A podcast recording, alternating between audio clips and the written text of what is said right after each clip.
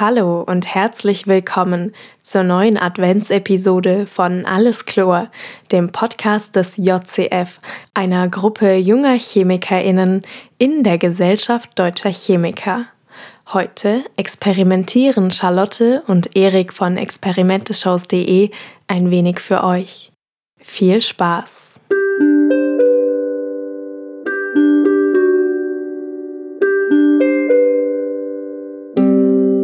JCF Podcast.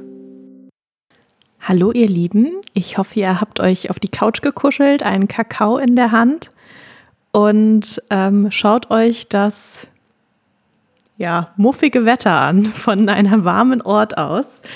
Jetzt kommt die Advents-Episode. Ihr kennt das ja schon. Diejenigen, die uns schon einige Jahre hören, wissen, es gehört ein Experiment auch zu den Advents-Episoden dazu.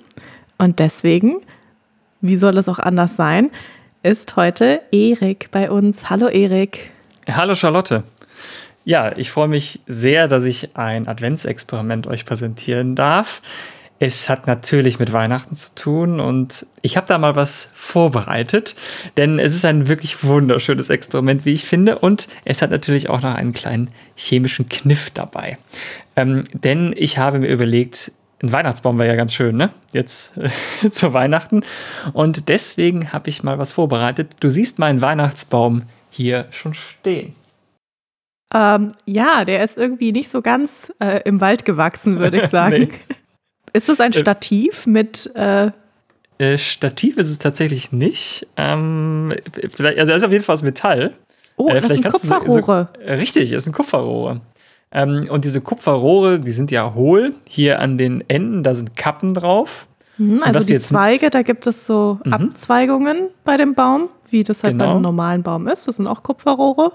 Und an den Enden von diesen Zweigen sind Kappen dran. Genau, also das ist verschlossen. Mhm. Und äh, jeweils in diesen Zweigen, da ist äh, jeweils ein ganz kleines Loch drin. Und mhm. ich kann also diese Kupferrohre jetzt oder diesen wunderschönen Tannenbaum mit einem Gas füllen und idealerweise mit einem brennbaren Gas und dann habe ich direkt auch noch meine brennenden Kerzen am Baum. Ich mache das jetzt mal gerade. So, Schutzbrille auf. Erik war heute schon, ist heute sehr gut gelaunt ins Studio gekommen. Ich glaube ihm also, dass er dieses Experiment sehr gerne mag.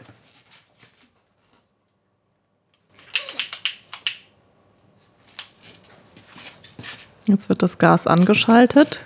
Also so sieht es jedenfalls aus. Und es wird schon mit einem Feuerzeug vor den Ästen herumgewedelt. Ich glaube, die Gaszufuhr ist noch nicht stark genug. Uh, ach so, aha.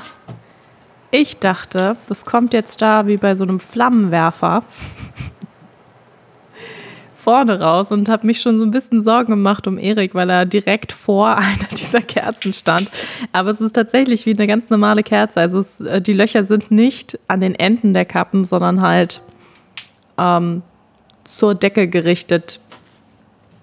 Also auf jedem kleinen der Äste, in Anführungsstrichen Äste, ist jetzt eine kleine Flamme.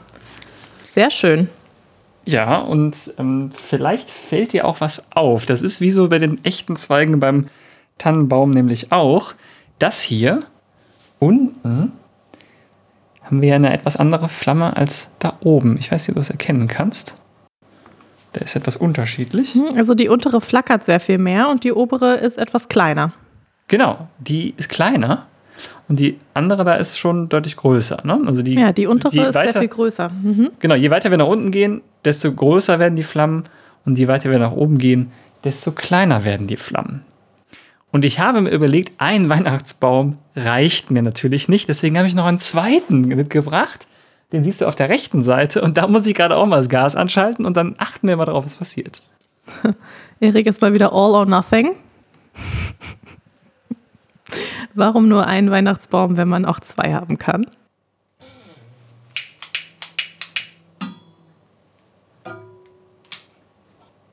Ich gebe mal einen Tipp ab, was jetzt passiert. Also entweder hat der Weihnachtsbaum eine andere Farbe. Die Flammen von dem ersten Weihnachtsbaum sehen sehr ja, kerzig aus, sehr normal. So eine gelbe Flamme. Ähm, oder, weil Erik mich jetzt da jetzt schon drauf aufmerksam gemacht hat, die Größe der Flamme dreht sich einmal um, sodass die obere Flamme größer ist als die untere Flamme. Das sind meine Tipps. Mal schauen, ob ich recht habe. Wie immer habe ich keine Ahnung, was für ein Experiment jetzt kommt. Ja, du siehst, dass das jetzt ein bisschen anders aussieht, ne? Also es sieht auf jeden Fall anders aus. Ich weiß nicht, ob du mich gerade gehört hast, aber ich habe schon zwei ja. Tipps abgegeben. Und zwar war mein Tipp, dass entweder die Flammfärbung anders ist oder sich ah. die Verteilung der Flammengröße ändert. Ja. Und ich habe den Eindruck, beides ist der Fall. ja, ein bisschen, ne?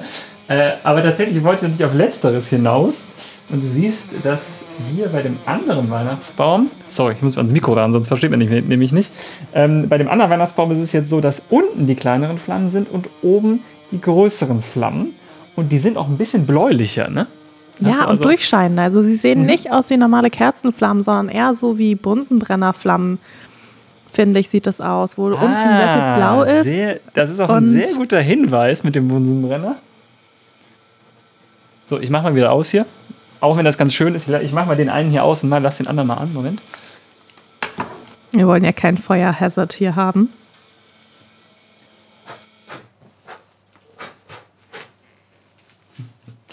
Es wäre fast wie beim echten äh, Weihnachtsbaum auch. Man kann die Kerzen wunderbar auspusten. Ähm, tatsächlich waren das natürlich hast du vollkommen richtig schon erahnt, verschiedene Gase hier. Ne?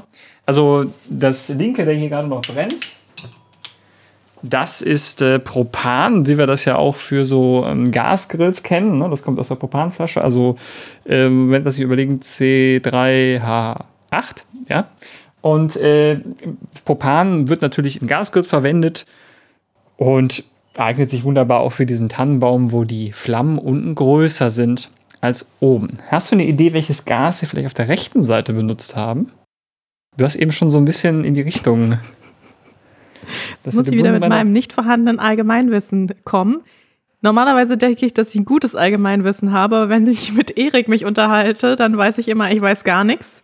Ach Quatsch. Du sagst es mir bestimmt gleich. Du, du, du, du bist auch schon fast auf den richtigen Trichter gekommen, denn du hast ja schon richtig gesagt, das sieht so ein bisschen aus wie so eine Bunsenbrennerflamme, ne? Und beim Bunsenbrenner haben wir es ja nicht mit Propangas zu tun. Oder Butangas. Butangas wären dann diese Kartuschenbrenner, ne? Ähm, Propangas dann, das aus der großen Flasche kommt. Und beim Bunsenbrenner, der in der Schule ist, da ist das ja Stadtgas, also Erdgas. Ach, und, das wusste ich gar nicht. Ja, was ich hier jetzt genommen habe, ist allerdings jetzt nicht äh, Stadtgas, weil das ja auch eine Mischung ist, sondern hier habe ich reines Methan genommen. Und vielleicht kannst du dir auch überlegen, warum diese äh, Flammen unterschiedlich waren. Bei dem einen, bei dem linken Tannenbaum hatten wir ja unten die großen Flammen, also bei dem Propangas und oben die kleinen. Und bei dem rechten, bei dem Methanflammen-Weihnachtsbaum hatten wir oben die großen und unten die kleinen Flammen. Hast du eine Idee, warum das so ist? Mm, aufgrund der unterschiedlichen Dichten? Ja, also äh, genau, richtig. Ja, der Dichten äh, oder der, der, der Molekülmassen vollkommen richtig. Ähm, denn natürlich ist Propan ist schwerer als Luft. Und deswegen bildet sich bei dem einen Weihnachtsbaum unten natürlich ein größerer Gasdruck aus und deswegen ist die Flamme da auch größer, weil natürlich mehr Gas ausströmt. Und bei dem anderen ist die oben, äh, ist die, äh, bei dem Methanflammenweihnachtsbaum ist die Flamme oben größer, weil Methan eben leichter als Luft ist. Und nur um so eine große, so eine grobe Größenordnung zu haben, Luft hat ja so eine Dichte von ähm, 1,2 oder so und bei Propan sind wir bei 1,8. Ja, ist also deutlich schwerer. Und bei Methan nur 0,6. Ist also ähm, halb so leicht wie Luft ist. Ne? Also steigt auf jeden Fall nach oben. Und deswegen ist da oben dann der größere Gasdruck. Ein wunderschönes Weihnachtsexperiment. Und ich glaube, ich lasse das so zu Hause jetzt bei mir neben dem Sofa stehen. Hm, nur nicht ohne Aufsicht, fürchte ich. Ähm, aber ist auf jeden Fall ein sehr schönes chemisches Experiment, was so ein bisschen zeigt, wie Gasdrücke funktionieren. Und es ist auch wunderschön zum Anschauen, finde ich. Warte, ich mache noch das Licht aus. Oh, schön. Es sieht auf jeden Fall sehr festlich aus. Ich hoffe, bei euch sieht es auch gemütlich und festlich aus. Und ja, vielleicht habt ihr auch einen Adventskranz, wo ihr dann selbst noch ein paar Flammen bewundern könnt. Und Dann hören wir uns oder hört ihr den Podcast hoffentlich zum nächsten Advent und bis dahin ist hoffentlich alles klar. Bis dann. Tschüss. Tschüss, Erik. Danke für das schöne Experiment. Gerne. Tschüss, Charlotte. Tschüss.